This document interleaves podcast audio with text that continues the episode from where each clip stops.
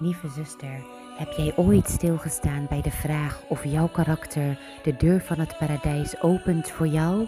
Ben jij je bewust van het belang van goede manieren in de islam? Heb jij een idee van de voortreffelijke manieren van de profeet Mohammed sallallahu alayhi wasallam? Wil je weten hoe jij jouw gedrag kan verbeteren? أعوذ بالله من الشيطان الرجيم بسم الله الرحمن الرحيم إن الحمد لله إن الحمد لله نحمده ونستعينه ونستغفره ونعوذ بالله من شرور أنفسنا ومن سيئات أعمالنا من يهده الله فلا مضل له ومن يضلل فلا هادي له وأشهد أن لا إله إلا الله وحده لا شريك له وأشهد أن محمدا عبده ورسوله رب اشرح لي صدري ويسر لي أمري واحلل عقدة من لساني يفقه قولي Nogmaals, assalamu alaikum rahmatullahi wa barakatuh, lieve zusters. Fijn dat jullie er zijn. Uh, zoals jullie hebben gezien, lezing van vandaag. Lezing van vandaag heeft als titel Opent jouw karakter de deur van het paradijs. Opent jouw karakter de deur van het paradijs. Voordat ik verder ga, even een vraagje. Uh, wie van jullie zusters heeft ook echt nagedacht al over deze vraag? Is er iemand die er al echt over na heeft gedacht? toen je de titel zag, dat je dacht van, hmm, hoe zit dat bij mij? Twee maar? elke dag wel, denk ik, toch? Hm? Ik denk dat voor mezelf gaat dat ik daar elke dag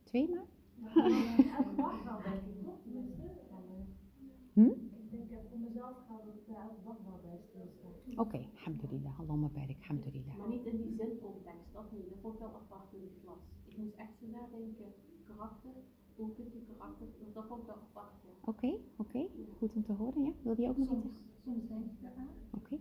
Maar uh, soms ben ik ook uh, geneigd om te vergeten. Dus toen ik dat dacht ik wel over, oh ja, doe ik dat wel elke keer? Want dat is wel een goede vraag. Oké, okay, mashallah. Zet me wel aan het denken. Oké, okay, alhamdulillah, Allah barik. Oké, okay, goed. Oké, nou, om antwoord te kunnen geven op de vraag of jouw karakter de deur van het paradijs opent voor jou, moeten we een aantal stappen doorlopen. We moeten een aantal stappen doorlopen. Nou, wat gaan we doen in deze lezing? In de eerste plaats gaan we stilstaan bij wat karakter eigenlijk is. Wat is karakter en hoe hoort het karakter van een moslim eigenlijk te zijn? Dat gaan we in de eerste plaats doen. In de tweede plaats gaan we in op een aantal gebeurtenissen uit het leven van de profeet Mohammed sallallahu alayhi wasallam. Uh, waaruit blijkt hoe voortreffelijk zijn karakter uh, was, sallallahu. En in de derde plaats sluiten we af met enkele korte handvaten om je karakter te kunnen verbeteren. Uh, ik ga er dan op dat moment nog even dieper op in, nog een aantal dingen die ik uh, daarop wil aanvullen. Oké, het eerste punt. Het karakter van een moslim. Lieve zusters. een spiegeltje. Uh, wie kijkt er niet elke dag in de spiegel? Kijk mijn hoofddoek goed zit. Niet. We kijken denk ik bijna allemaal wel dagelijks in de spiegel, toch? Om onze hoofddoek goed te doen, om te kijken of het outfit uh, matcht. Af en toe? Oké. Ja, maar je kijkt de spiegel, maar je ziet toch jezelf niet? Nee, wat zie je dan? Ik zie gewoon hoofddoek. Ah ja, oké, okay, oké, okay. inshallah. Oké. Okay. Oké. Okay. Lieve...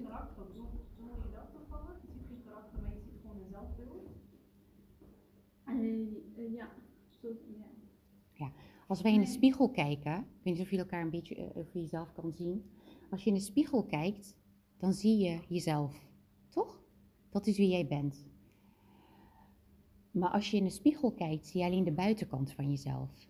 Hoe zou het zijn of als we een spiegel zouden hebben die ons de binnenkant zou laten zien? Kennen jullie dat? Dat heb je volgens mij wel met van die sprookjes dat er dan iemand die heel mooi is van buiten, uh, zo'n heks of zo, die kijkt dan in de spiegel en die ziet dan een reflectie van hoe het daadwerkelijk is. En dan zie je een lelijke oude vrouw bijvoorbeeld, gerimpeld, uh, zo'n bultje hier en van alles.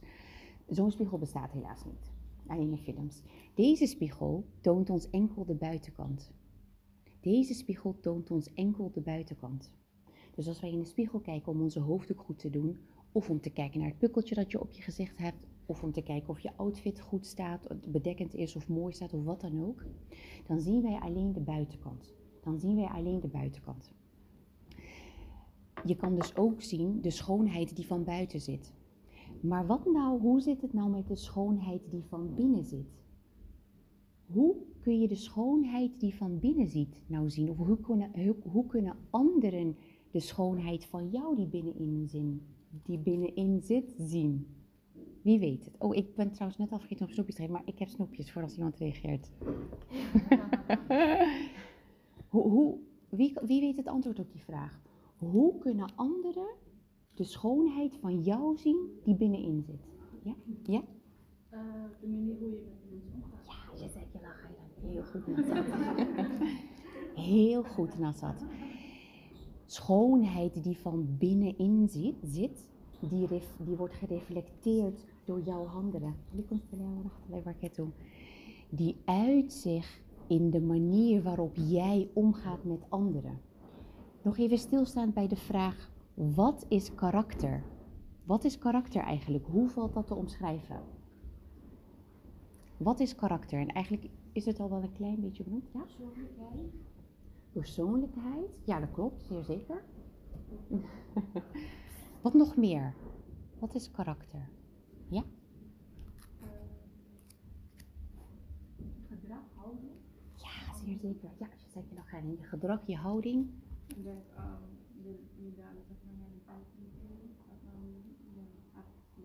ja, ja, ja, dat inderdaad, dat is goed. Ja. Soms is herhaling ook goed, hè? Soms is, komt het in andere bewoordingen weer net bij een ander wat, wat, uh, wat meer of wat beter uh, naar binnen, inderdaad. Ja, ik kan het niet zien, maar jouw hart. Ja, zeer zeker. Je zegt je wel gaan, inderdaad, zeer zeker. Ja. Oké. Okay. Ja. Persoonlijkheden, zeg maar. Ja, kun je een voorbeeld geven? Vrijgevig zijn. Ja. Mooi keertje lauwe werk, heel goed. Oké. De profeet Mohammed sallallahu alayhi wasallam heeft gezegd: Ala wa inna fil jasadi mudra. Ida salahat, salaha al jasadu kullu. Wa ida fasadat, fasada al jasadu kullu. Ala wa hiya al qalb. Waarlijk, in het lichaam is er een vleesklomp. Wanneer deze goed is, zal het hele lichaam goed zijn. En wanneer deze slecht is, zal het hele lichaam slecht zijn. En dit, de vleesklomp, is het hart. En deze hadith is overleverd door Bukhari. En inderdaad, zoals jij benoemde, Ochti, het hart. Oké. Dus we hebben het net gehad over de spiegel en je buitenkant en je binnenkant. Hè? En dat je karakter, dat zit van binnen en dat vertaalt zich naar buiten toe. Of die, als, als je een goed karakter hebt, dat zit van binnen. Mensen zien dat in eerste instantie niet. De spiegel laat het in ieder geval niet zien. Ik wel, gezegd. Oh, ja. Ik vind wel dat je het soms aan de buitenkant van mensen heel goed ah, ja, ziet. ja. Op de een of andere manier uh, stralen mensen ja. heel vaak uit. Ja, maar dat is, daar kunnen we zo op komen. Want um, um, even denken wie dat ook weer had gezegd. Nou, doet er niet toe wie dat heeft. Maar je kan zelfs door in stilte, door stil te zijn, kun je het goede voorbeeld geven. En dat is inderdaad, soms is iets niet te doen, of inderdaad niet eens. Als we gaan kijken naar de profeet Mohammed sallallahu alaihi wasallam, zijn gezicht was noor. De profeet Mohammed sallallahu alaihi wasallam straalde noor uit. Dat is een gunst van Allah subhanahu wa ta'ala. Dat is inderdaad die weerspiegeling. Ze zeggen of ook wel eens dat het hart wordt verspiegeld in de ogen of zoiets. Maar je hebt helemaal gelijk. je zegt je aan. Oh, sorry. Uh, Assalamu alaikum wa rahmatullahi Zusters, jullie mogen allemaal ja, opschuiven. Welkom. Oké. Um, even denken hoor. Waar was ik? Uh, we hadden het gezegd van je. Oh ja, de, de stapjes terug. Dus we hebben gezegd de, de binnenkant, het hart, de weerspiegeling naar buiten toe. Net gezegd van dat zie je niet aan de buitenkant, maar je zuster geeft aan, soms zie je dat inderdaad wel. Klopt. Maar waar ik op doel is inderdaad. Uh, dat mensen gaan het pas zien wanneer het, zich, wanneer het zich vertaalt in hoe jij omgaat met anderen. Het is net al benoemd, karakter. Karaktereigenschappen is mensen zien hoe jij van binnen bent door de manier waarop jij met anderen omgaat. Dat is inderdaad hoe, hoe die vertaalslag uh, zich maakt. Wa alaikum salam wa rahmatullahi wa. Oké. Als we gaan kijken naar de, de schepping van de mens, hoe alles uiteindelijk ons geschapen heeft, dan kunnen we stellen dat, dat wij, dat de mens drie, drie hoofdelementen bevat. We hebben een lichaam en we hebben een ziel en we hebben een soort bewustzijn. Ja, dit bewustzijn geeft ons de mogelijkheid om na te denken, om te rationaliseren, om dingen te verklaren en om dingen te onthouden. En het is in dat bewustzijn dat wij het onderscheid kunnen maken tussen wat moreel goed is en wat moreel slecht is. Tussen wat moreel goed is en wat moreel slecht is. Subhanallah, de mens is een, bijzondere schepping van Allah subhanahu. Oké. Dan nu de vraag. Ken jij jezelf? Weet jij, lieve zuster, wat er zich afspeelt in jouw binnenste, in dat hart van jou? Sta jij daarbij stil op het moment dat jij gaat handelen? Staan wij daarbij stil? Of handelen we maar instinctief? Soms staan we erbij stil, soms handelen we instinctief. Oké. En heb je een idee van hoe jouw nefs is? Dat binnenste, hoe dat is? Uh, wie heeft er allemaal een horloge? Ik zie daar een horloge. Weet jij welk merk jouw horloge is?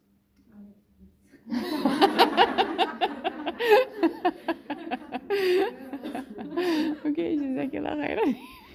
Reclame voor AliExpress. Oké, okay. waarschijnlijk ken je het merk van je horloge of de auto waar je in rijdt. Maar ken je ook jouw eigen merk? Weet je welke sticker je op jezelf kan plakken? Als we gaan kijken naar de Koran, uh, dan kunnen we zien dat er een aantal soorten nefs worden benoemd.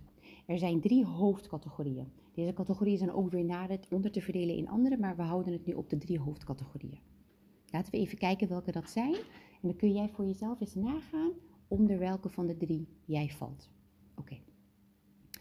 Okay. Um, de eerste is en nefs al-ammara bisu'. En nefs al-ammara bisu'.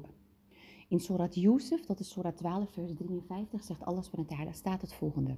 Ba'da a'udhu billahi minash shaitanir rajim, bismillahir rahmanir rahim. وما أبرئ نفسي إن النفس لأمارة بالسوء إلا من رحم ربي إن ربي غفور رحيم En ik verklaar mijzelf niet vrij te zijn, want het menselijke ik spoort tot het kwade aan behalve of uitgezonderd dat waarover mijn Heer barmhartigheid betoont.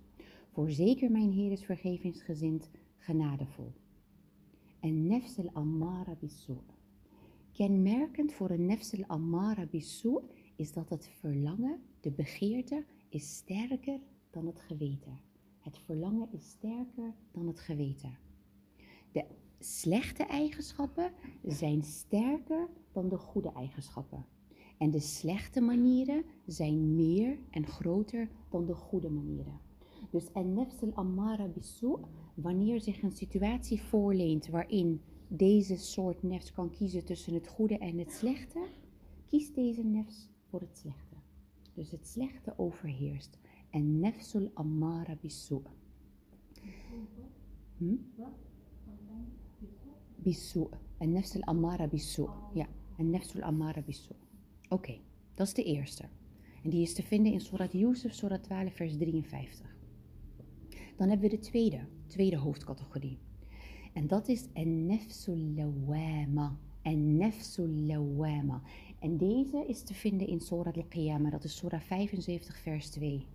Waarin Allah subhanahu wa ta'ala zegt, uqsimu bin nefsil lawama. Nee, ik roep de zichzelf beschuldigende ziel tot getuige. En nefse lawama is wispelturig. Ze maakt fouten, heeft spijt, toont berouw, neemt zichzelf voor om de fout niet meer te maken. Maakt de fout weer, heeft weer spijt. En nefsel, uh, en nefsul, um, uh, en nefs, en nefsul lawama, en nefsul lawama. Deze vorm heeft een sterk geweten dat er elke keer voor zorgt dat deze nefs nadat zij in de fout is gegaan, zichzelf tot orde roept, spijt krijgt en vergeving vraagt voor de gepleegde zondes. En dat gaat alsmaar door en maar door en maar door. Maar er is iets bijzonders aan deze nefs. Wie kan mij vertellen wat? Want Allah subhanahu wa ta'ala zweert bij deze nefs. Hm?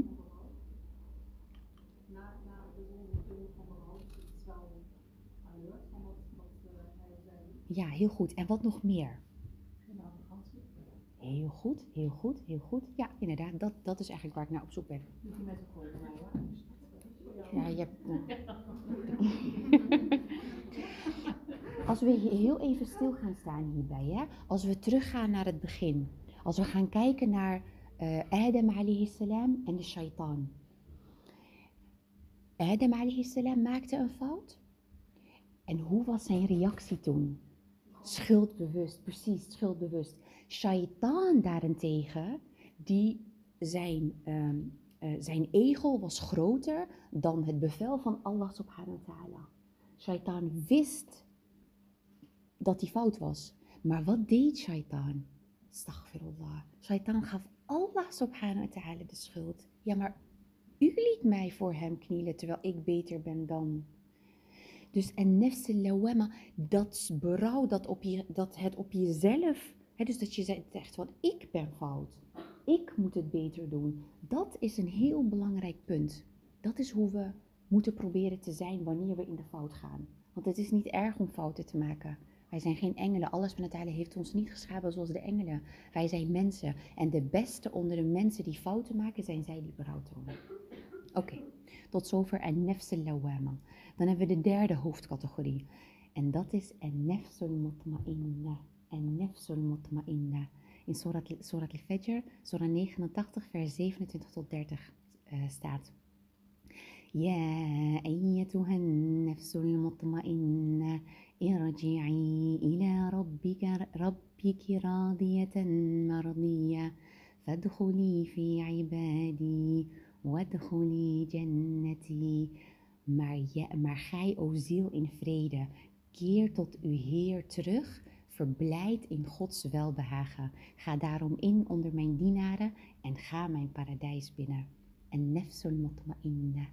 En nefsul mutma'inna is standvastig, heeft een bepaalde rust, heeft een bepaalde noor, is zelfverzekerd, is rustig, is kalm. Ook al is de, de omgeving om die nefs heen in rep en roer, deze nefs blijft standvastig. Want het geloof is sterk. Het geloof is sterk. Ook al komen de beproevingen op het pad van deze nefs, deze nefs weet tot welk doel die beproevingen dienen en weet wat er aan het einde van die beproevingen zal zijn. Mutma'inna, en nefsul mutma'inna. Oké. Ja, uiteraard. Was het niet eh, het moment wanneer wij doodgaan?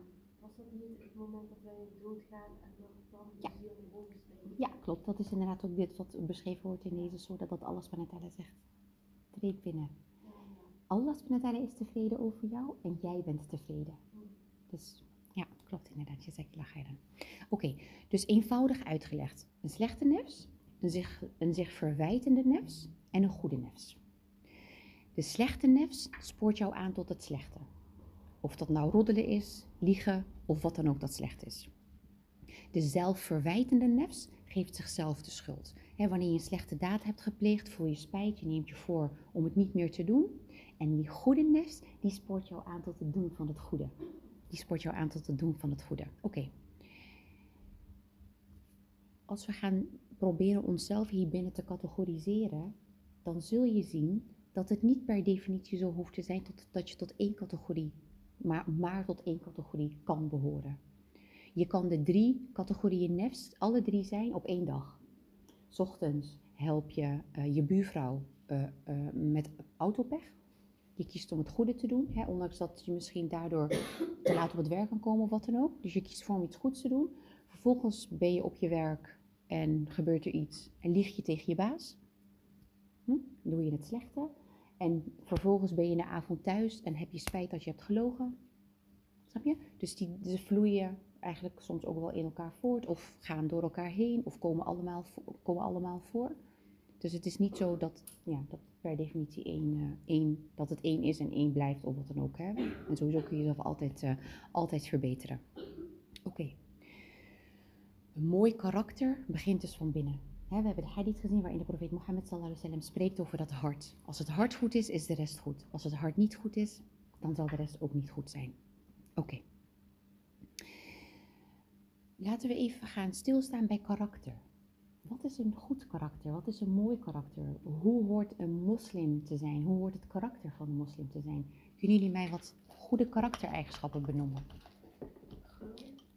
Waar is eh, wie? Daar. Gul? Ja, als je zegt je lag, ga je dan?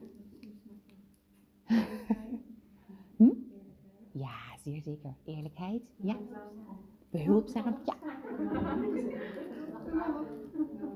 Oh, ja, daar? Iemand? Nou, dan krijg je ook een snoepje. ja? naar het voorbeeld van de profeet sallallahu alaihi wasallam. Naar het voorbeeld van profeet sallallahu alaihi wasallam. Dus de achternaam van profeet alles. Ja, dat is goed. ja? Beleefdheid, Ja, zeer zeker. Beleefdheid. Ja? Ja? nederigheid Zeer zeker. Ja, zeer zeker. Zeer zeker. Ik zie... Hoeveel kindjes zie ik daar? Oh, sorry. Hoeveel kindjes zie ik daarachter? Vijf. Eén, twee. Wil je... Schatje, kun je even komen? Daar komt een kindje. Nog een kindje? ja. Kindjes krijgen sowieso. Eh, ja, dan zag ik daar nog drie vingers. Oh ja, jonge dametje erachterin. Ja, die is voor jou.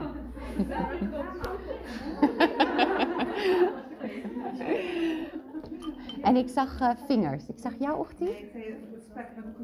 Een kusnoepje. Geen snoepje, maar hard werken geloof en ook Ja, nou, waarom geen snoepje? Oh, wacht, snoepjes. wat je voor jezelf wenst, wens je op wat ja, je zeker wel graag gedaan.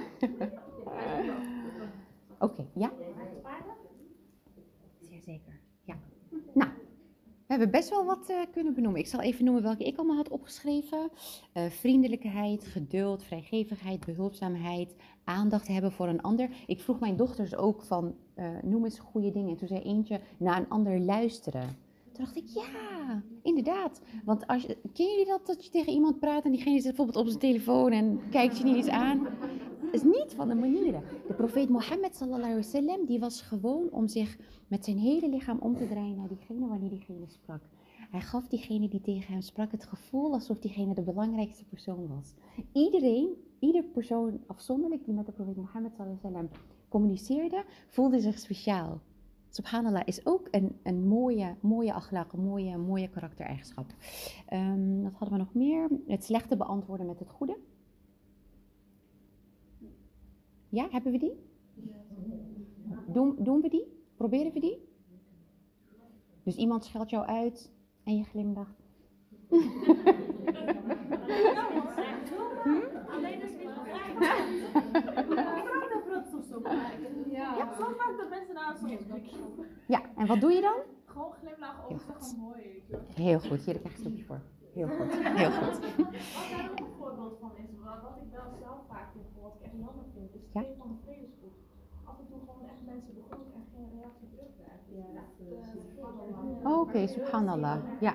Kan het zijn dat ze het niet gehoord? Oh ja, kan het? Ja, zou kunnen, maar ja, soms horen ze je wel. Ja, maar niet lullig bedoeld hoor, maar mensen, sommige mensen praten wel luid hoor. Ik- Dan markeer je Ja. wat met je oren, denk ik. Ja, dus dat, Ja. dat, vind ik jammer. En dan heb ik dan zoiets van, nou ja, hè, minder goede beantwoord ik alsnog. Ik zal die persoon bijvoorbeeld de tweede, derde keer Gewoon wel eigenlijk een mensen ruimte salam- geven. Salam geven, ja. Oké, heel goed. En Ja, ik denk dat het wel, ja. Maar het is wel jammer. En misschien, misschien motiveer je misschien die ander wel om dat op te doen. Ja, precies. En, en wat het dus is, is de les die erin zit, of tenminste, of het gevaar dat er dan in zit, is dat je op een gegeven moment denkt van, ach, Ga maar zitten. ja. Maar dan, als wij weten dat Allah subhanahu wa ta'ala ons beloont, en dan, zo van, ik spreek hem uit, ik, ik hoef niet eens terug. Ik spreek hem uit, ik krijg daar de beloning voor. Daar kan je dan de kracht uithalen om, om zo mooi te blijven zoals je inderdaad eh, in het bent. Ja, Hochtie, je had eh, je vinger... eh, Ik had nog een goede eigenschap. Ja, vertel. Goede denken over de ander. Ja, inderdaad. Ja, want inderdaad, het tegenovergestelde zo dan is niet toegestaan, het slechte denken. Ja. Oké. Wat ik dan nog heel vaak vraag is, je, ehm, dat heb ik tenminste dat je vaak probeert vriendelijk iets uit te leggen, maar de mensen nog agressiever te dat je nog geduld moet hebben om Ja. respect met iemand om te gaan. Als je iets afpakt, betekent niet dat je respect hebt. Als ze niet willen luisteren, oké dan niet. Ja, maar dan op een gegeven moment leg je geduld weer op. Ja, maar dan hoeft het, hoeft het ook niet door te slaan. Als jouw geduld opraakt, dan zeg je gewoon, ik hou, het hierbij. Zodat je, je, je, je ja, zodat je niet het slechte in naar boven laat komen. Ja. Ja. Dat moet je op tijd doen. Ja. ja. Met je zelfreflectie. ja, heel goed. Wie zei moet je op tijd doen? Ja, inderdaad. Ik weet niet of jullie dat herkennen, zusters, maar dat is eigenlijk ook gewoon in onze huizen, met onze kinderen bijvoorbeeld. Dat je eigenlijk ehm, dat ze bijvoorbeeld iets doen of ze zijn stout of vervelend. En dat je eigenlijk eh, telkens denkt van, je, je, bijvoorbeeld je gaat niet straffen, niet straffen, niet straffen. En op een gegeven moment dan, Mhm, ja dankjewel. Terwijl eigenlijk was het misschien goed om daarvoor, van tevoren al gewoon even een time-out of iets te geven. Zodat jij niet straks je geduld verliest. Spreek over mezelf. ik weet niet of herkenning? Geen herkenning? dankjewel, Ochtend, dankjewel.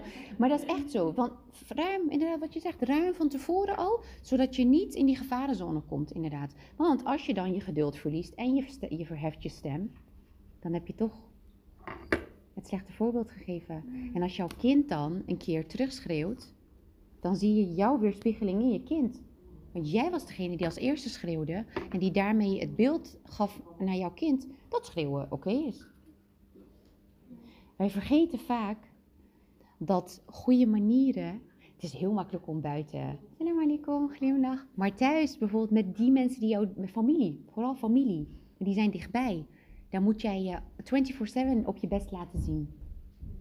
En dat is soms best wel moeilijk. Niet alleen goed- goede akhlaaq door naar je kinderen of het goede voorbeeld, maar ik had het laatst van, vandaag nog op, over een stage met een kind dat het op school benoemde. Van dat ouders überhaupt het aandacht geven, jij het ook eerder genoemd, aan je kind. En dat iedereen maar, Ja. alleen op zijn telefoon zit, Ja. of de ouders Ja. gewoon Ja. geen aandacht meer voor Ja. Ja, zeer zeker. Ja, klopt. Ja, klopt. Maar dat is inderdaad ook weer die zelfreflectie dan. Hè? Van waar besteed ik mijn tijd aan en geef ik de dingen die ik de juiste prioriteer, prioriteer ik alles op de juiste manier, inderdaad. Ja. Oké. Ehm, dus, we hebben het gehad over eh, de nefs, de akhlaq. We hebben net een aantal mooie karaktereigenschappen benoemd. Hè? En het is eigenlijk duidelijk dat een, dat een moslim een voorbeeldig karakter zou moeten hebben. Oké. Want Mohammed had een, eh, had een voorbeeldig karakter en hij wasallam is ons voorbeeld. Oké, hoe belangrijk is het eigenlijk dat we zo'n goed karakter hebben? Hoe belangrijk is dat eigenlijk? Laten we even kijken naar een aantal woorden die de profeet Mohammed wasallam heeft gezegd over goede manieren. Die denk ik wel heel erg voor zichzelf spreken. Hoe belangrijk goede manieren zijn. Maar voordat ik die vertel, ik heb nog snoepjes. Wie van jullie zusters wil mij vertellen? Hoe belangrijk is dat eigenlijk? Ik bedoel, de islam gaat toch om de aanbidding, om de eenheid van alles van het om het gebed, om vasten. om- Ik echt, echt wel actief vandaag. Dat is toch goed? Eh, volgens mij, als ik me goed kan herinneren, eh, heeft de professor gezegd dat gedrag is de helft van de dien. Ja, klopt. Ja, klopt. Ja, dat eh, geeft al heel wat aan. Je weet het lekker wel. ja? Ik denk, als, eh, ik denk ook vooral als eh, mensen niet eh, moslim zijn en zo, en niet over de geloof weten, en als wij gewoon een goede voorbeeld kunnen zijn, en ze misschien dan kunnen verkeren. van, eh, Ja, dat klopt. dan eh, dat we wel de juiste woorden doen, dat we juist sabber hebben en respect tonen en zo. En ze dan denken, hm, hoe komt die persoon nou zoveel geduld hebben? Ja, klopt. Dat is een onderzoek. Ja, jazakallah. De profeet Mohammed wasallam was zo, eh, eh, zo effectief, heeft zoveel kunnen bereiken. Deels door de goede akhlaq die alles waarmee alles met Allah hem begunstigd heeft. Inderdaad, want mensen werden eh, niet alleen moslim door wat de profeet Mohammed wasallam predikte, maar te meer door hoe hij met ze omging. Hoe hij met de gevangenen omging, hoe hij met de medemensen omging. Inderdaad, iets anders nog. Hoe belangrijk is geloof, eh, zijn eh, goede is karakter. Ik bedoel, uiteindelijk ja. Het gaat om Allah subhanahu wat ik al zei, en de eenheid van Allah subhanahu. Ik hoorde het wel, de helft van de dien. Met, met goede manieren dragen wij uit naar de buitenwereld hoe moslim hoort te zijn. De beste onder ons is degene die goed is voor zijn omgeving. Ja, klopt. Ja, ook woorden van de profeet Mohammed sallallahu alaihi wasallam, waaruit blijkt hoe belangrijk goede manieren zijn. Ik heb er ook een aantal. Als we terug gaan kijken naar eh, het, dat, de openbaringen bij de profeet Mohammed sallallahu alaihi wasallam, dan zien we dat de profeet Mohammed sallallahu alaihi wasallam heeft gezegd: Ik ben slechts gestuurd om goede karaktereigenschappen te perfectioneren. وَمَا بُعِثُّ لِأُتَمِّمَ مَكَارِمَ الْأَخْلَاقِ dus de profeet Mohammed is gestuurd om goede manieren te perfectioneren. Dat neemt natuurlijk niet weg dat de profeet Mohammed ook natuurlijk gestuurd is om de, de boodschap van Allah te verkondigen. Maar dit alleen op zichzelf staand zou ons wakker moeten schudden van, oké, dus ik ben slechts gestuurd om goede karaktereigenschappen te perfectioneren. Dat geeft al aan hoe belangrijk goede manieren zijn in de islam. Wat nog meer? Ehm, de profeet Mohammed wasallam heeft, eh, is, werd gevraagd over datgene wat de meeste mensen het paradijs zal doen binnentreden. En daarop zei hij sallallahu alaihi wasallam, godsvrucht en een goed karakter. Taqwa en khuluq. Dus godsvrucht en goede manieren. En de profeet Mohammed wasallam heeft ook gezegd dat goede manieren zwaar wegen op de weegschaal op de dag des oordeels. Goede manieren wegen zwaar op de weegschaal van de dag des oordeels. Oké, wat nog meer? Ehm, of laten we eerst een vergelijking maken. Laten we eens even kijken of we beseffen hoe belangrijk die goede manieren eigenlijk zijn. Laten we de vergelijking nemen van twee personen. Enerzijds heb je de persoon die ehm, veelvuldig vast, extra vast, vrijwillig vast, eh, bijna dagelijks in het nachtgebed staat, eh, extra gebeden verricht, nawafil, extra gebeden verricht, eh, heel veel sadaqa geeft, eh, naast dat hij zich houdt aan alle verplichtingen, de, de vijf zuilen. Maar deze persoon is vulgair. Deze persoon is oneerlijk in, in de handel met anderen. Dus zijn achlagen zijn niet zo, niet zo. Of niet zo, helemaal niet. Helemaal niet. Oké. Anderzijds heb je de persoon die doet het minimale. Vijf keer per dag bidden, that's it. Ra vasten, ramadan, only. Maar ehm, heeft hele goede achlaag, is vriendelijk tegen de mensen, is eerlijk in de handel. Welke van die twee is beter in de ogen van Allah subhanahu wa? De tweede? Maar die eerste, die vast, heel veel. De tweede? Ik ben gemeen, hè? Iemand anders die hem wel wil uitleggen.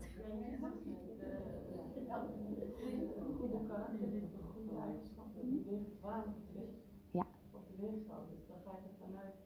Ja. Ja. Ja. Ja. De profeet Mohammed was gezonden om goede manieren te perfectioneren. De islam, ons hele geloof, je zou kunnen zeggen, eh, heeft twee dingen. Enerzijds is dat jouw relatie met Allah subhanahu wa ta'ala. En daarin komen we inderdaad dat bidden, dat vasten, extra bidden, al die dingetjes. En anderzijds gaat het ook om jouw relatie met de schepping van Allah subhanahu wa ta'ala. Want die medezuster waar je misschien over roddelt of waar je slechte dingen over zegt, is ook een schepping van, niet dat jullie dat doen, maar is ook een schepping van Allah subhanahu wa ta'ala. Snappen jullie dat? Dus enerzijds mijn relatie in de dingen die ik doe met Allah subhanahu wa ta'ala rechtstreeks, maar anderzijds hoe ik met andere mensen omga. Maar die andere mensen zijn de schepping van Allah subhanahu wa ta'ala. Dus ik moet ook goed zijn jegens die andere mensen.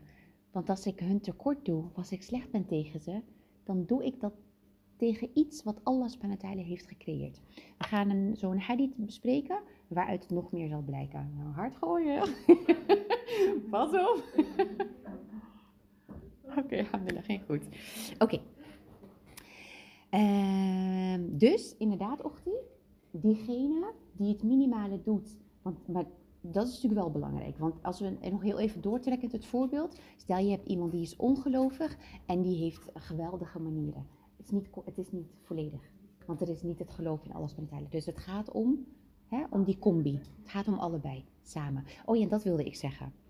Ehm, als jou, als we gaan kijken naar dat gebed, hè. Inna tanha anil fahsha'i wal munkar. Het gebed moet je ervan weerhouden om het slechte te doen. Hè, het slechte en het onzedelijke. Als jij dag in dag uit in gebed staat en extra gebeden verricht en jij bent vulgair, je bent slecht tegen anderen, dan heb je het niet helemaal begrepen. Dan heeft het gebed niet het gewenste effect gehad waarvan alles, waarover alles met Ta'ala spreekt. Dus dat gebed, dat moet ervoor zorgen dat jij beter wordt. Dus dat je ook beter bent jegens anderen. Dus die persoon die heel veel vast en heel veel bidt en in de nacht, eh, nachtgebed verricht, maar toch al die slechte dingen doet. Nee, die heeft het niet begrepen. Terwijl die ander, oké, die doet het minimale, wat, wat moet, hè, want je hebt wel een minimale waar je aan moet voldoen. Maar die, blijkbaar heeft hij het wel ergens begrepen. Oké, geen inshallah. Nog even erop doorgaan. Ehm, dat is de- deze hadith laat ons ook zien hoe belangrijk goede manieren zijn en hoe belangrijk het is dat wij ons bewust zijn van hoe wij met anderen omgaan. En dat is de, de hadith waarin de profeet Mohammed sallallahu alaihi wasallam aan de metgezellen vroeg: Weten jullie wie de moeflis is? Weten jullie wie de moeflis is? Ochtend, eh, zusters, weten jullie wie de moeflis is?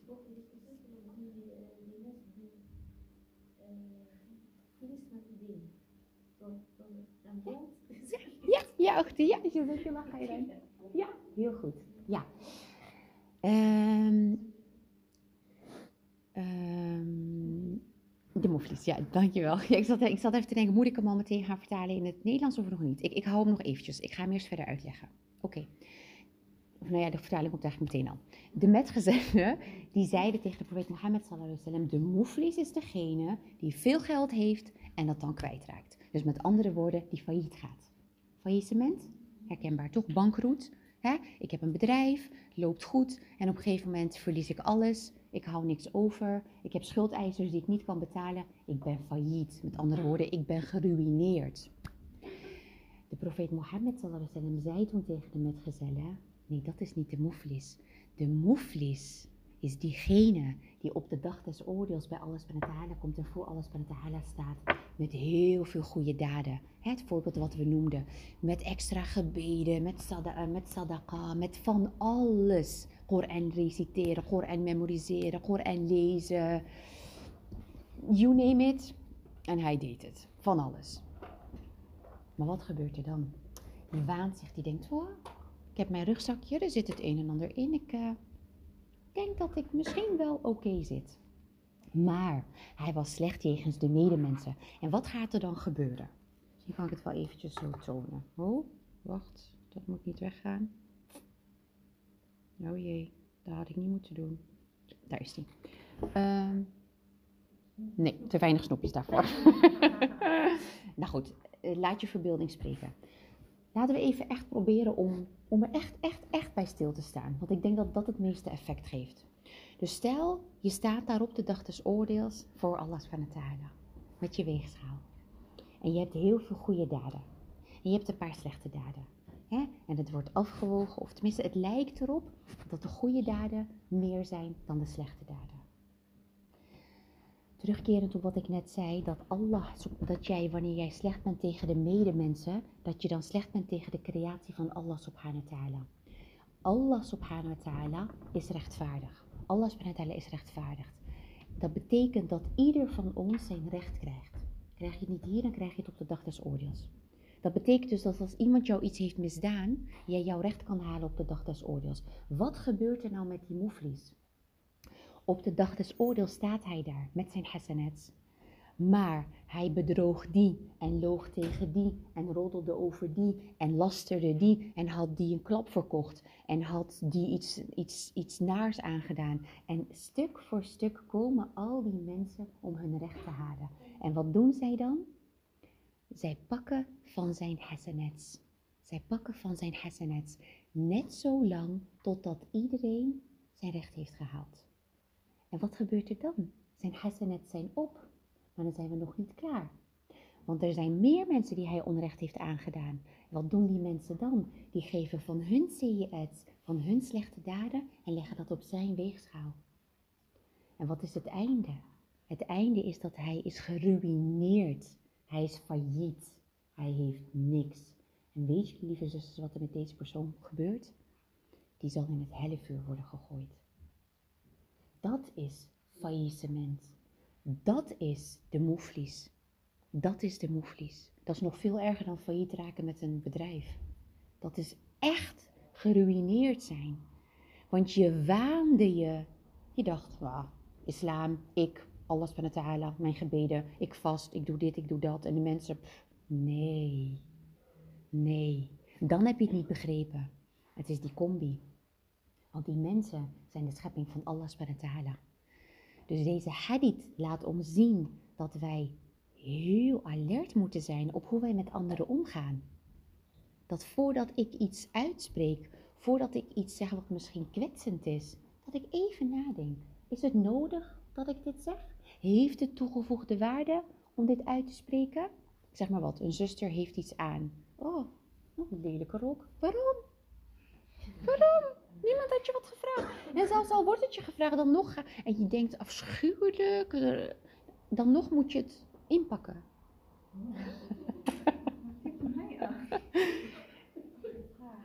Ja. Ehm, wat ik nu best wel lastig vind, soms dan eh, ben je een programma aan het kijken op tv bijvoorbeeld, en dan komen ook mensen in voor. Ja, En eh, wat vaak gebeurt, gewoon om überhaupt gesprekstof te hebben, mm, maak je een commentaar ergens op. Wel op iemand die niet ziet, of ja, die zie je wel, maar je, je ziet het je denkt, ach, die hoort toch niet wat ik zeg. Hoe Ja. zit het dan? Want soms dan ben ik echt bang, dan denk ik van, kan ik wel zeggen, oh wat heeft die een rare haarkleur, bijvoorbeeld. Maar wat. Om het antwoord op jouw vraag te geven, moeten we even gaan kijken naar wat de profeet Mohammed sallallahu alaihi wasallam zegt.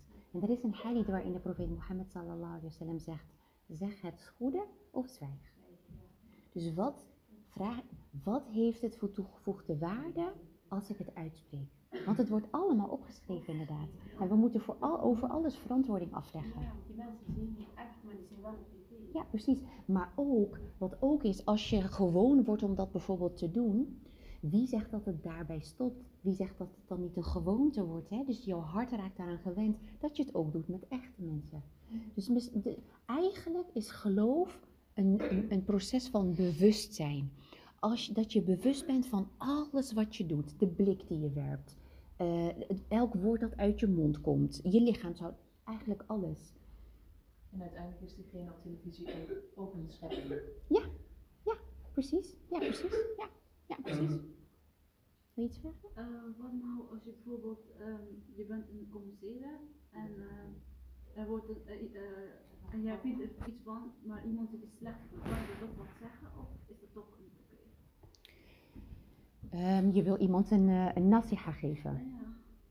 Ehm, dus iemand doet iets wat niet goed is en jij Ja. wil daarop reageren. Ja, Dat, dat, dat mag. Maar ook daar moet je uiterst zorgvuldig zijn en kijken van is dit het juiste moment? Is het niet in het bijzijn van anderen? En want meestal als je iemand iets wil zeggen kun je dat beter privé doen. Want als het in het bijzijn van anderen is, hè, kan het aanvallend, eh, eh, eh, komt het aanvallend over.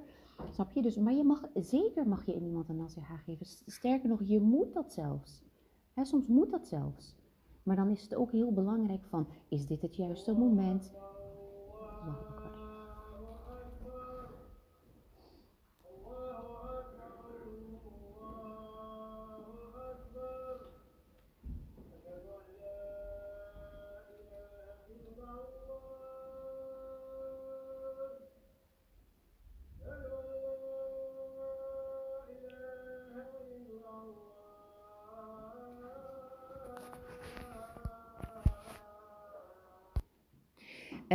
tweede punt, het voortreffelijk karakter van de profeet Mohammed sallallahu alaihi wasallam.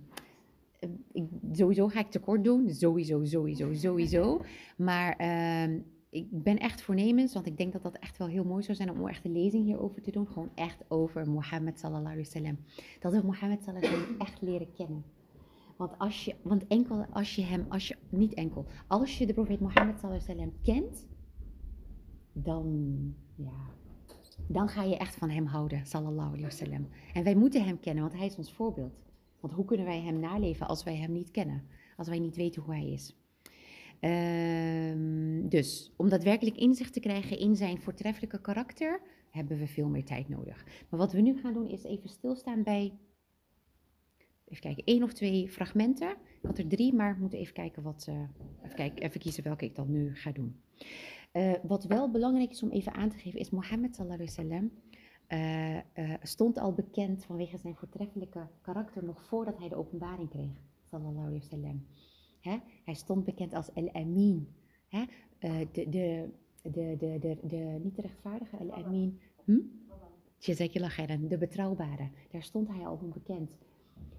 En, en na de openbaring enzovoort enzovoort is ja, zijn, zijn karakter was gewoon voortreffelijk. Oké, nou ik kan wel vertellen het is voortreffelijk, maar dan denken jullie, nou vertel ons dan iets. Oké, Ehm, de profeet Mohammed wasallam heeft ook gezegd dat je mag best humor. Humor is ook is, is goed. Het is goed om humor te hebben. Eh, je hebt een downside, hè, de, eh, dat je overal om lacht en overal een grap van maakt. Dat is niet goed, hè, maar die balans. Maar zelfs in zijn grappen sprak hij altijd de waarheid. Zelfs in zijn grappen sprak hij altijd de waarheid. Nou, en ehm, ik wil dit voorbeeld met jullie delen. Dat gaat over van, uh, van Zahir, ibn Haram. Is een Bedouin. Uh, en de profeet Mohammed sallallahu was gewend om, om zaken met hem te doen. Uit dit voorbeeld blijkt hoe delicaat Mohammed sallallahu was. En hoezeer hij empathie had, hoezeer hij inlevingsvermogen had, hoezeer hij meeleefde met de mensen en zich kon verplaatsen in anderen. En dit verhaal, dit, dit, deze gebeurtenis gaat als volgt. Um, uh, op een dag was zij hier op de markt uh, zijn koopwaar aan het verkopen. En de profeet Mohammed sallallahu alaihi wasallam, die pakte hem van achteren. Die pakte hem van achteren vast. En, en zij, hier, zij hier was iemand die uh, had aan de buitenkant misschien niet heel veel schoonheid. En hij had een soort van minderwaardigheidscomplex. Hij was heel onzeker van zichzelf. En de profeet Mohammed sallallahu alaihi wasallam wist dat. Nou, wat deed Mohammed sallallahu alaihi?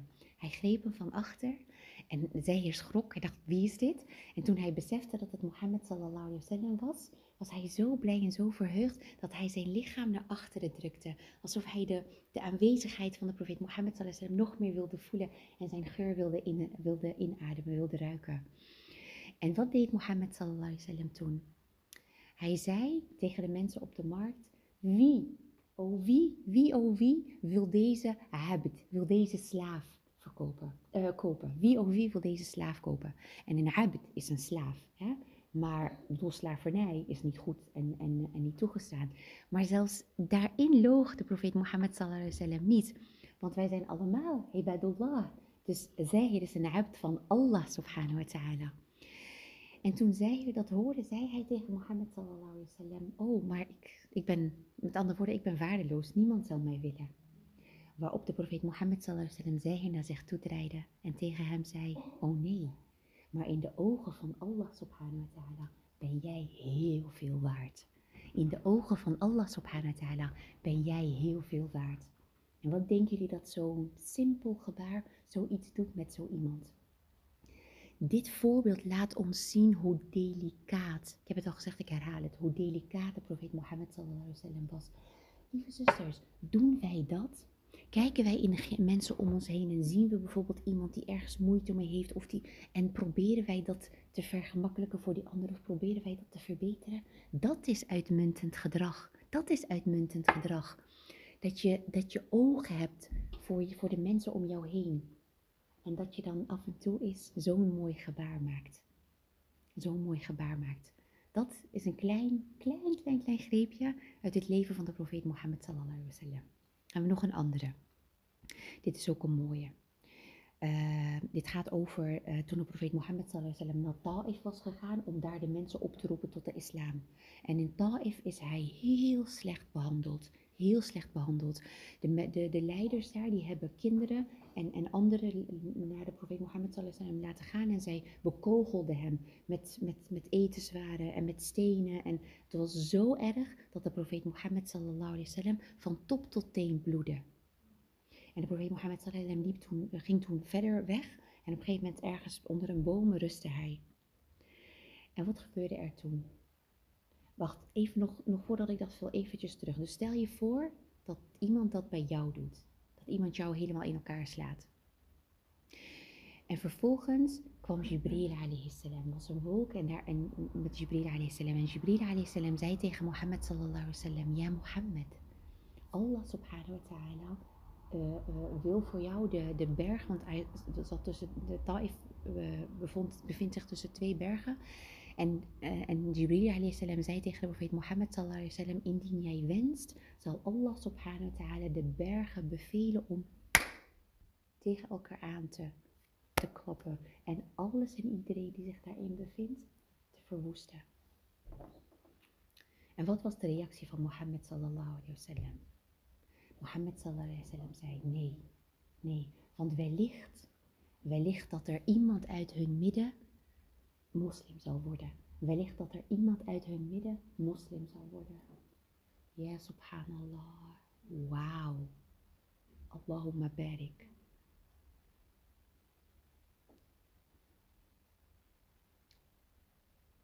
Kijk, Mohammed is de profeet. En er zijn mensen die dan zeggen van ja, ja, maar hij is de profeet. Ja, dat klopt wasallam. Hij is de profeet, klopt. Wij zullen nooit kunnen tippen aan hem. Wij zullen niet eens in de buurt kunnen komen. Maar dat neemt niet weg dat we het moeten proberen. Dat we moeten proberen om mohim, maakt niet uit waar, ergens in de buurt te komen. Dit is een voortreffelijk voorbeeld. Maar hij is ons voorbeeld en hij, sallallahu alaihi is een mens. En Allah subhanahu heeft niet voor niks een mens gestuurd hè, met de boodschap, zodat wij daaraan kunnen relateren. Dus dat is Mohammed sallallahu alaihi wasallam. Nog een ander voorbeeld en dan gaan we naar het eh, derde gedeelte. Dat is, ehm, oh ja, Ehm, ik had het daar straks ook al genoemd. Hè? Als je vrolijk bent en alles gaat goed, en dan is het makkelijker om aardig te zijn en vriendelijk te zijn tegen anderen. Hè? Maar als je bijvoorbeeld depressief bent, of je bent down, of je bent boos, dan is het al wat moeilijker. Ja, als je zelf vrolijk bent, en dan die glimlach die komt automatisch, die komt wat sneller. Maar wij moeten niet vergeten dat ook in die andere momenten, dus stel je bent zagrijnig, je hebt ruzie gehad thuis of whatever, en je loopt op straat en je geeft iedereen een moordblik. Normaal gesproken was je altijd hè, vrolijker, dan gaf je en nu iedereen een moordblik. Ook als je, ook dan moet je je niet vergeten. En dit voorbeeld leert ons dat ook in momenten van boosheid of, of andere momenten, dat je ook dan voortreffelijke achlaq kan laten zien. Want de profeet Mohammed wasallam liet ons die zien. En dat is het verhaal met de Bedouin. Dat eh eh Anas, eh radiallahu anhu, leverde over dat ehm, de profeet Mohammed sallallahu een keer een eh, Najrani mantel droeg. Dat is zo'n mantel met een ruwe kraag. En dat een Bedouin, die kwam naar hem toe. En die pakte hem beet, die, die trok aan, de, de, die mantel van de profeet Mohammed sallallahu. Heel ruw. En iemand uit de woestijn hè, heeft... wacht, ik moet oppassen dat ik niet verkeerde dingen zeg. Maar laat ik het zo zeggen dat de profeet Mohammed sallallahu wist met wie hij te maken had. Iemand in de woestijn, niet veel mensen, mm, nog niet echt achlaaq geleerd. Hè? Relateren ook. Er zit ook een les in voor ons. Hè? Relateer aan de mensen met wie je te maken hebt. Niet iedereen heeft hè, dezelfde opvoeding gehad of dezelfde manieren geleerd. Oké, dus wat deed de Bedouin? Die trok aan die kraag van de profeet Mohammed wasallam zo hard dat Enes zegt dat ik zag de hals van Mohammed wasallam helemaal rood worden. En hij zei tegen hem, geef mij, geef mij van wat van de, van de goederen, van de rijkdom die Allah jou heeft gegeven. Geef mij daarvan. Lieve zusters, Ehm, welk voorbeeld zal ik benoemen? Stel, je bent ergens en je hebt een zak met snoep. Je bent in een moskee, je hebt een zak met snoep. En een jonge meid, iemand die wat jonger is, een kind, kind, komt op je af en doet dat bij jou en zegt: Geef mij die snoep. ah." Wat zou je doen?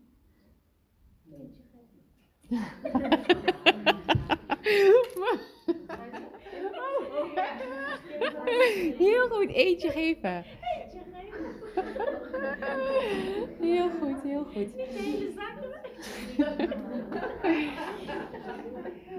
Heel goed. Oké.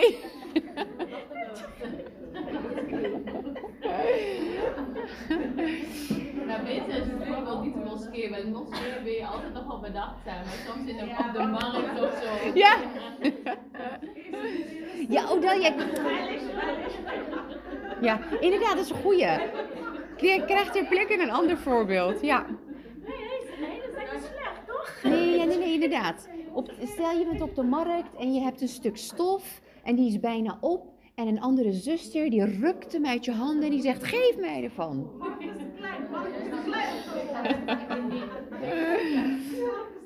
Oké, maar de boodschap is overgekomen. Hè?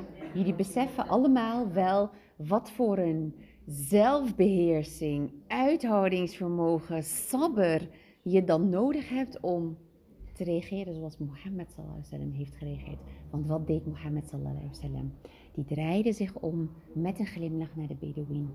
En hij beval, hij zei, geef hem van wat hij vraagt. Dat is Mohammed sallallahu alaihi wasallam. Dat is Mohammed sallallahu alayhi wasallam. Ons voortreffelijke voorbeeld. Ons voortreffelijke voorbeeld.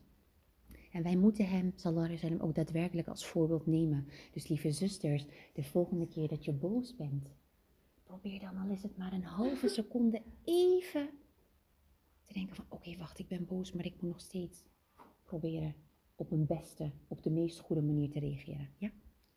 Ik snap, het- ik snap het voorbeeld. Ja? Maar ik, ik klink misschien best wel slecht als ik dit zeg. Geen- Maar er is toch ook eh, iets van voor jezelf wel opkomen.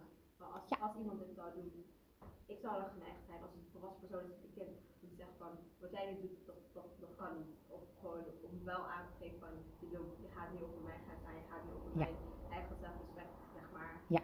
heen. Ja. Heel goed, je zei je dat vind ik heel mooi dat je dit aankaart. Dat is helemaal niet verkeerd of slecht, absoluut niet. Het is juist alleen maar goed. Maar laten we heel even dat voorbeeld van die markt terug daar naartoe. En dan komt weer die wijsheid hè, waar we het net over hadden. Als je erover na gaat denken, denk je dat je op zo'n moment, als je zo zou reageren, wat, hoe, hoe zou de reactie van die ander zijn? Denk je dat het je het beoogde effect zou hebben? Want is die ander die überhaupt zoiets op die manier doet, denk je dat die ander in staat is om die zelfreflectie te hebben? Dat is die vraag en die afweging. Soms, ik geef, je hebt helemaal gelijk, Ochti. Zeker moet je ook voor jezelf opkomen. Maar dat is die wijsheid. Want wat wil jij op dat moment bereiken? Ik denk, corrigeer me als ik het mis heb, ik denk dat jij wil bereiken dat diegene inziet dat zijn manier van doen niet oké is. Dat misschien enerzijds, of misschien anderzijds ook dat hij, eh, wat je zegt van, tegen jouw grens aan is gekomen. Ik, ja, ik bedoel algemeen zeg maar, want ik kan de markt niet gaan, ik kan het eens begrijpen van bijvoorbeeld op je werk. Ja. Gewoon van, ik, ik probeer me voor te stellen dat elke keer als iemand iets doet wat niet kan, of uh, wat Ja. eigenlijk niet goed is, of sociaal, uh, Ja, sociaal onwenselijk. overheen gaat, zeg Ja. maar. Als er constant van mij wordt verwacht om de andere kant te kijken en met glimlach denk ik van, maar sociaal gezien, ik- maak mezelf wel steeds kleiner en kleiner en kleiner, terwijl ik ook een schepsel van Allah ben en ook denk van, weet je, ik moet ook voor mezelf opkomen. Ja. Dus ik zit te kijken van hoe de afweging is, van wanneer Ja. kijk je wel de andere kant op Ja. en wanneer kom je wel voor jezelf op. Ja. Ja.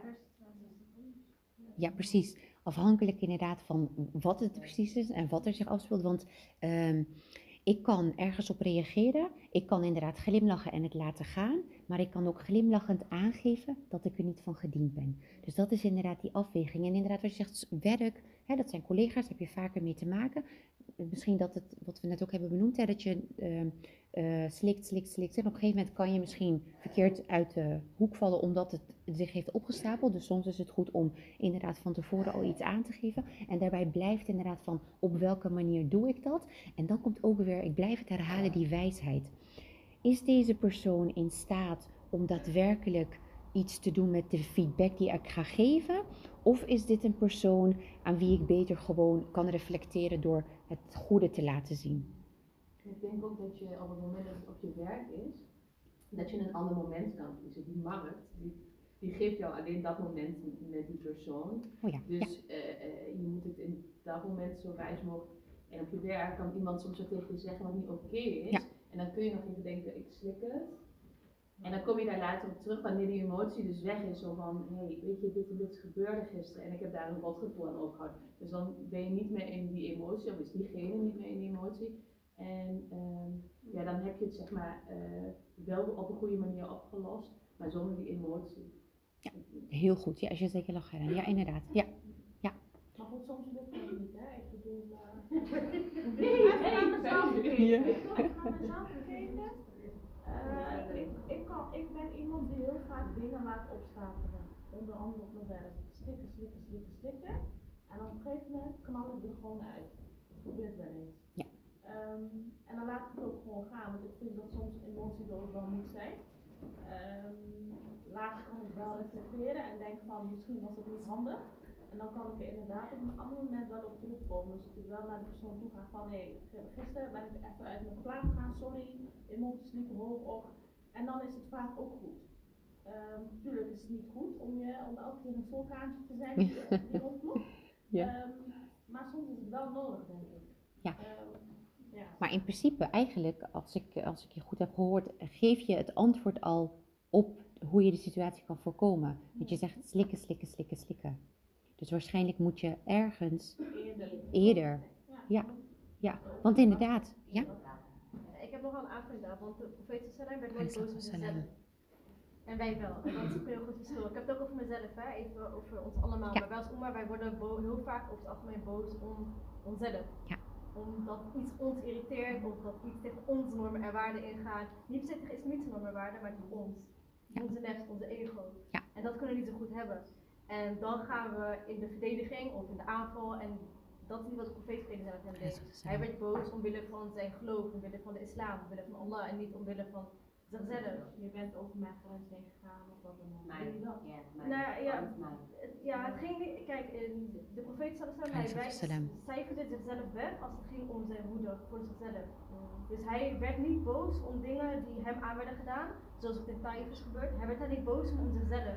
Hij werd alleen boos om dingen omwille van Allah. Dus stel je iemand beledigt de religie van Allah, dan wordt de profeet vrede zij met hem uiteraard boos. Het gaat om Allah zijn religie, maar het gaat niet om zichzelf.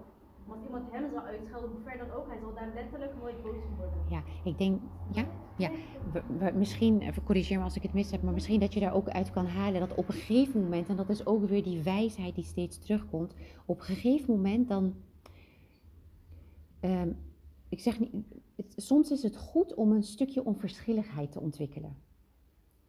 En inderdaad, wat je zegt van dat je, ehm, niet dat je niet altijd onverschillig zijn, maar dat stukje onverschilligheid is dat je dan inderdaad, wat je zegt, dat is ook dat ego, dat dingen je niet meer zo snel raken. Omdat je een soort eh, afstand ervan kan nemen. Dat je denkt, eh, dat laten gaan. Je zegt slikken. Slikken is één. Slikken is het doet pijn.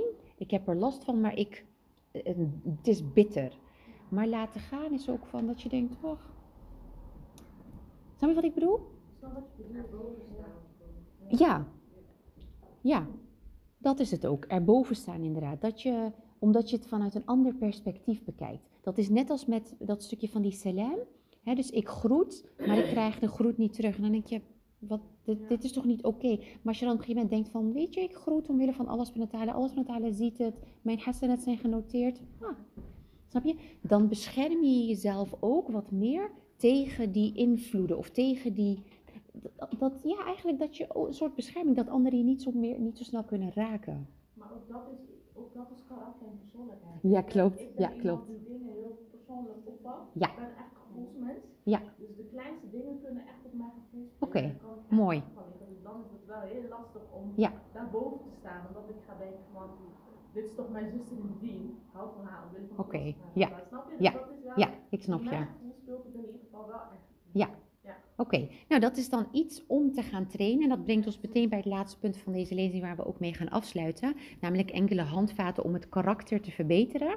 Niet dat ik daarmee zeg dat je karakter niet goed is. Dat begrijp me absoluut niet verkeerd. Maar ik vond het mooi om hem door, om hem door te trekken. maar inderdaad, dat brengt ons ook bij de vraag van ja, hoe komt karakter eigenlijk tot stand? Wat, we, hebben al, we hebben eigenlijk al besproken wat karakter een beetje is. Maar als we gaan kijken naar wat, hoe karakter tot stand komt, dan is dat enerzijds gewoon door de zegening van subhanahu wa ta'ala als onderdeel van iemands aard. Hè. De ene is inderdaad eh, wat sneller een vulkaan en de andere is heel te, te timide, te, je, je, je laat de vulkaan uitbarsten en er wordt niks beroerd bij diegene. Dat je ook denkt van hallo. Snap je, dat is, iedereen is, we zijn allemaal verschillend. We zijn allemaal verschillend. Dat is toch bij iedereen is uniek. Voelen jullie? Iedereen is uniek. Maar dat is zo. Ja, subhanallah, iedereen is... Of ze... Jullie voelen hem, hè? Ja, dat bedoel ik dus. maar goed, dus hoe komt karakter tot stand? Eén, door de zegening van Allah ta'ala als onderdeel van iemands aard. Dat je gewoon heel ehm, rustig bent van nature. Of dat je heel vergevensgezind bent van nature. Of, of al die andere eigenschappen die we allemaal hadden benoemd. En het tweede, dat is doordat je deze eigenschappen verkrijgt door jezelf te trainen. Dus je gaat leren, proberen om je die eigenschappen eigen te maken. Dus ik ben opvliegend, ik word heel snel boos. Dan moet ik mijzelf gaan trainen om niet meer snel boos te worden. En in het geval van boosheid, dat is sowieso een hele belangrijke. Want er was er iemand die de, vroeg de profeet Mohammed wasallam om advies.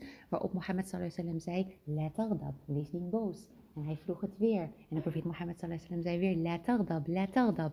Hè, dus subhanallah, want Mohammed sallallahu wist dat die persoon dat nodig heeft. Snap je? En blijkbaar was het nodig om het zo vaak te herhalen dat het echt, eh, echt ging doordringen. Dus goede eigenschappen kun je ook verkrijgen door je in te spannen en jezelf te trainen. Dus dat betekent dat je dat kan dus ook betekenen dat je jezelf moet dwingen. Dat je jezelf moet dwingen om die eigenschappen te kunnen verkrijgen. Want we hebben het in het begin gehad over die ego, die nefs, die, die ziel.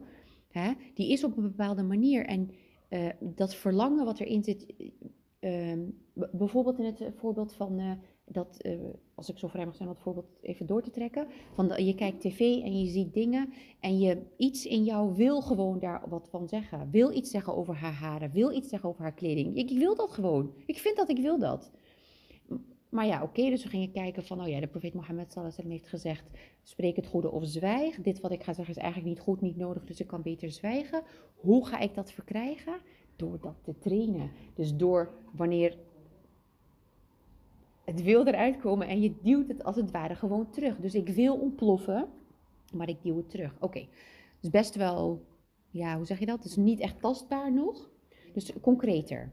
Stel bijvoorbeeld iemand is arrogant. Stel, ik, uh, oude bela, nee, iemand, niet ik. Iemand die denkt dat, ja, ja ik vind het, het erg om die voorbeeld alleen al op mezelf te betekenen, dat doen we niet. Iemand waant zichzelf big, groot. Denkt, oh, ik, uh, ik heb het, uh, niet ik, dus bij die persoon. Diegene denkt van, ik heb het gemaakt, ik ben, ik, in ieder geval voelt zichzelf heel wat. Dus diegene moet wat? Een paar toontjes lager gaan zingen, toch? Oké, okay. hoe, zou, hoe, hoe zou zo iemand dat kunnen doen? Iemand die arrogant is, hoe kan die een paar toontjes lager gaan zingen? kennis. Daar begint het mee. Dat je bewust bent van uh, dat wat je bereikt hebt, dat dat niet jouw, uh, uh, jouw ja, is. ja, zeer zeker. Ja, heel mooi. Ja, heel goed. Mashallah, mijn berik. Uh, dankbaarheid. Ja, ja, ja. Wacht, maar ik wilde nog, nog eventjes door. Daarop. Oh jee, oh jee. Ja, bijna. Goed. Uh, mag ik nog even met jou doortrekken, schat? Ja. Oké. Okay. Dus diegene die uh, gaat kennis opdoen en die weet van, uh, ja, het komt van alles van en niet van mij, maar voelt zich nog steeds. Wat kan diegene dan doen? Uh, Allah vragen om hem nederiger te maken? Ja, zeer zeker. Ja, zeer zeker. Wil je nog een snoepje? nee, maar grapje, schatje. Istighfar. Ja, ook. Ja, ook, ook, ook. Maar je wil nog concreter. Oké, okay, ik ga hem even inle uh, inleven in. In de ander die? Dingen vanuit de andere kant krijgen, niet alleen Ja, ja, ja, ja. Dat kan inderdaad ook helpen. Uh, voor, voor,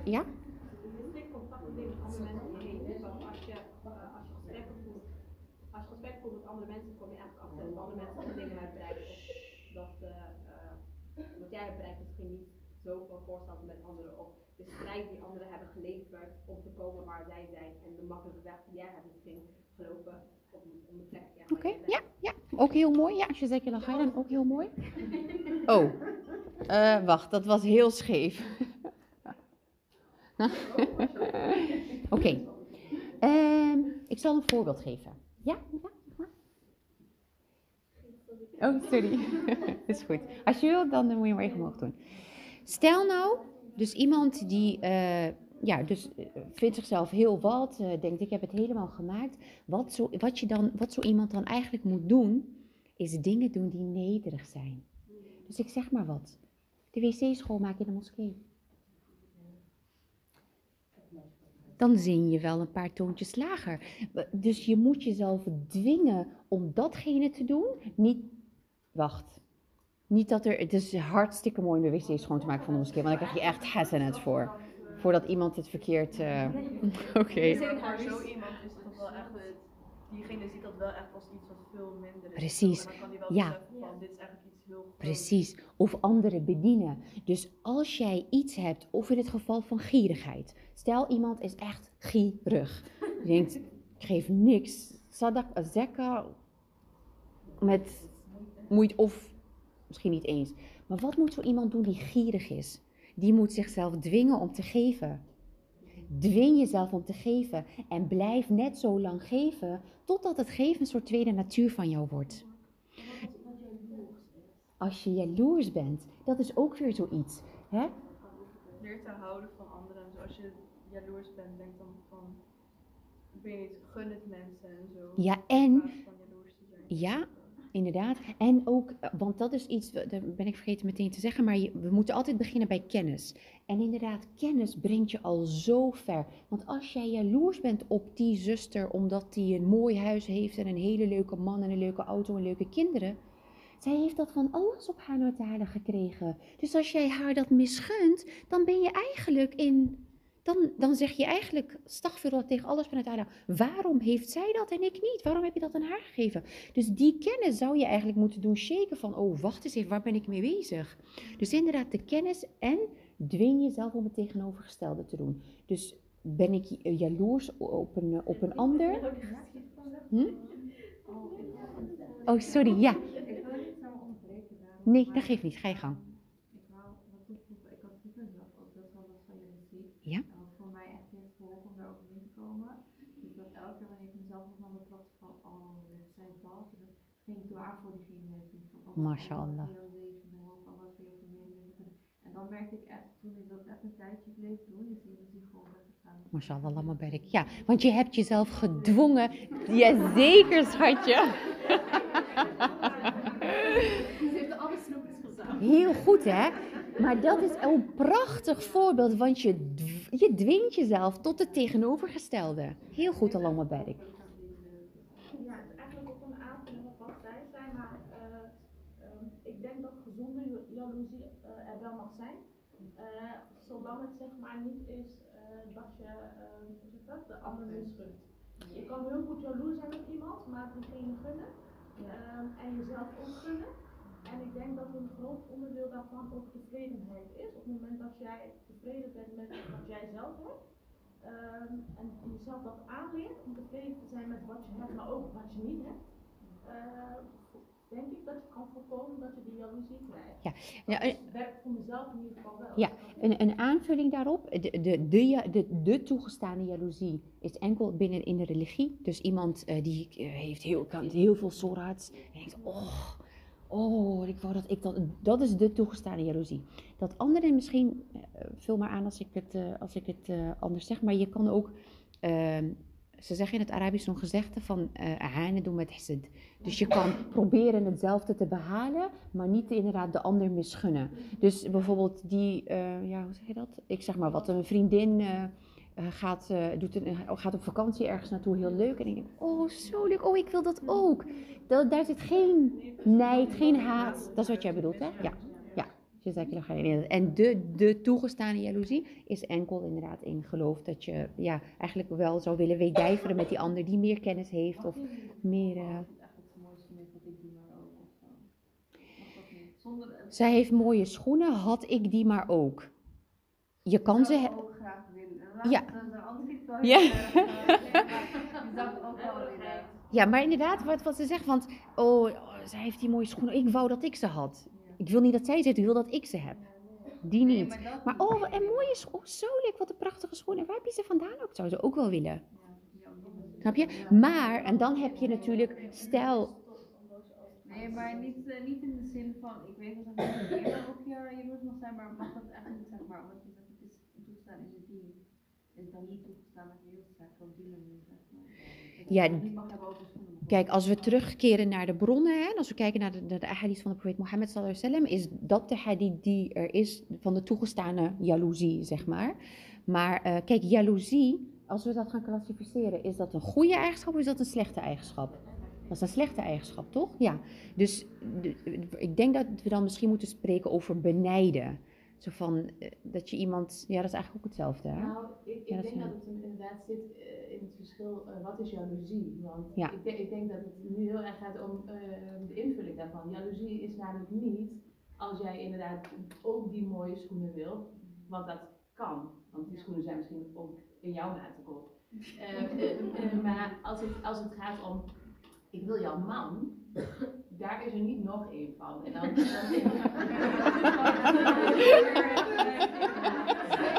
dan dan op het moment dat, jij hem wil, dan neem je mij af. Of, of, eh, Ja, dan heb je wel een beetje een probleem. Ja? Je zeker dat ga je dan. Ik, denk dat het gevaar eh, van wat zij net zei is van als je het bij iedereen dat bijvoorbeeld wil. Je bij haar, ik wil haar hoofddoek en ik wil bij haar haar doen. Dan ben je alleen maar bezig met dingen die andere mensen hebben en wat jij voor jezelf zou willen. Terwijl als het bijvoorbeeld om uh, praktische dingen zoals het, het vakantie is, het is een toeval zeg maar iets wat misschien leuk is. Of eh, eh, ik wil ook hoog opgeleid zijn of weet je zulke dingen. Maar als het steeds over specifieke dingen gaat, jij hebt jezelf alleen maar mee. Als je dat constant. Daarom denk ik dat het is. Ja, precies. Dat komt inderdaad die tevredenheid en die dankbaarheid wat jij, ja als jij zelf die Ja. tevredenheid hebt met de dingen die jij hebt, en ook de dingen, want ik bedoel, je moet ook alhamdulillah kunnen zeggen als je bepaalde dingen niet hebt, Ja. eh, dan denk ik dat je minder bezig bent met Ja. en Ja.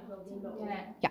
Die tevredenheid die heb je nooit in dienzaken, want je zou eigenlijk nooit tevreden moeten zijn Nee, als ja. iemand dus zegt, als je dus zegt, ik ben jaloers, ik wil, hè, dat was ook met de metgezellen die bij elkaar zaten, van Ja. hoeveel heb jij uitgegeven eh, aan uh? Ik wil meer doen, dus dan wil je wel Ja. overtreffen, je wil beter En Ja. dan is het dus wel toegestaan om zeg maar de dien. Dat Ja. echt zo raar. Ja. Ik vond het echt zo raar. Dat het gewoon niet, niet dat het slecht is of zo. Maar Nee, maar eh, bedoel je dat voorbeeld wat ze noemde? ja. Nee, maar dat is niet omdat je beter wil zijn dan die ander, maar je wil beter zijn in de ogen van Allah subhanahu wa ta'ala, dat je nog meer hebt gedaan. Dus die ander is een soort van bijzaak. Je, zal- ik zal de hoor. Oké, dat is goed. Geen inshallah. Oké, nou, we moeten hem gaan afronden. Ehm, dus, alle prijzenswaardige eigenschappen die worden voorgeschreven in de islam, kunnen op deze manier verkregen worden. Dus door ernaar te streven en door jezelf eigenlijk te dwingen. Religieuze karaktereigenschappen zullen nooit in de ziel verankerd raken, tenzij de ziel eraan gewend raakt om alle goede gewoontes te verrichten. En alle slechte gewoontes opgeven. En je moet proberen te volha- volharden in het verrichten van goede daden. Zodat je dan op een gegeven moment iemand wordt die daar, dat, diegene die gierig is, die wordt op een gegeven moment vrolijk wanneer die weggeeft. Dus je moet, je moet er wat voor doen, lieve zusters. Je moet er wat voor doen. Soms ben je de- begenadigd door een aantal hè, karaktereigenschappen die, al- die je van nature hebt. Hè? Maar voor de andere die je niet hebt, daar moet je, voor, moet je aan werken. En het is iets wat je eigenlijk de rest van je leven zal blijven doen. Ik heb het woord niet benoemd, eh, omdat de lezing te, eh, te ver voerde. Om, maar eigenlijk is dat tezkia. Ik zal hem toch nog eventjes benoemen kun je jezelf ook nog verder. Tezkia is eigenlijk jezelf verbeteren. Het is een levenslang proces. Jezelf veranderen, dat gaat niet van de een op de andere dag. Maar dat is niet erg, want als je het alleen al probeert, dan ben je al succesvol in de ogen van Allah subhanahu wa ta'ala. Allah subhanahu wa ta'ala zegt, Qad aflaha man. Succesvol is degene die probeert om zijn ziel te zuiveren. Dus als je het alleen al probeert, ben je al succesvol. Normaal gesproken is dat niet zo. Als je probeert om een tentamen te maken en je haalt een 1, dan heb je, ben je, heb je gefaald. Je krijgt geen diploma. Maar bij Allah subhanahu niet. Als je het alleen al probeert, dus oprecht probeert, en je maakt, en je maakt weer een fout. Je bent weer jaloers, of je ontploft weer, of je zegt toch weer iets, iets naars over diegene op tv, of, of wat dan ook. Maar je probeert het, probeert het, hè. En nefs die we hadden benoemd, hè, die zichzelf verwijt, dan ben je al succesvol. Verandering gaat niet van de een op de andere dag, maar dat neemt niet weg dat we elke dag moeten proberen om het beste van onszelf te laten zien. En om, en om elke dag een betere versie van jezelf te zijn. Inderdaad, wat daar al was benoemd, probeer je meer te focussen op jezelf dan inderdaad op anderen. Wat kan ik doen om een betere versie te worden van de ik die ik gisteren was? Of van de ik die ik vanochtend was? En zodoende moeten we dat proberen. Allah subhanahu wa ta'ala belooft een huis in het hoogste gedeelte van het paradijs voor degene die zijn karakter verbetert. Mogen wij daartoe behoren. Allahumma amin. En laten we er naar streven om ervoor te zorgen dat ons karakter de sleutel mag zijn tot dat huis van het paradijs. Want we hebben gezien, karakter weegt zwaar op de weegschaal, hè, op de dag des oordeels. En karakter is heel belangrijk. En karakter, daarmee kun je de status verkrijgen van iemand die eh, eh, dagelijks vast en eh, nachtenlang in het gebed staat en extra gebeden verricht. Dus kunnen we dat niet, dan kun je proberen door goede manieren te laten zien. En dan kun je ook in de hoogste rangen van het paradijs terechtkomen. Ehm, ik wil nog afsluiten met een zuster vroeg om een dua voor eh, haar schoonzus die ziek is. Eh, ja Rabbi Allahumma shfiha, ja Rabbi Allahumma shfiha, ja Rabbi Allahumma shfiha, ja Rabbi Allahumma shfiha, ja Rabbi Allahumma shfiha. Deze zuster vecht voor haar leven. Mogen Allah subhanahu voor haar vergemakkelijken. Mogen Allah subhanahu wa ta'ala haar shifa geven. Want Allah subhanahu wa ta'ala kan alles. Allahumma amin, Allahumma amin, Allahumma amin. Ik zag daar nog een vinger. Nee? Oké, dan gaan we hem afsluiten. أقول قولي هذا واستغفر الله لي ولكم سبحانك اللهم وبحمدك أشهد أن لا إله إلا أنت نستغفرك ونتوب إليك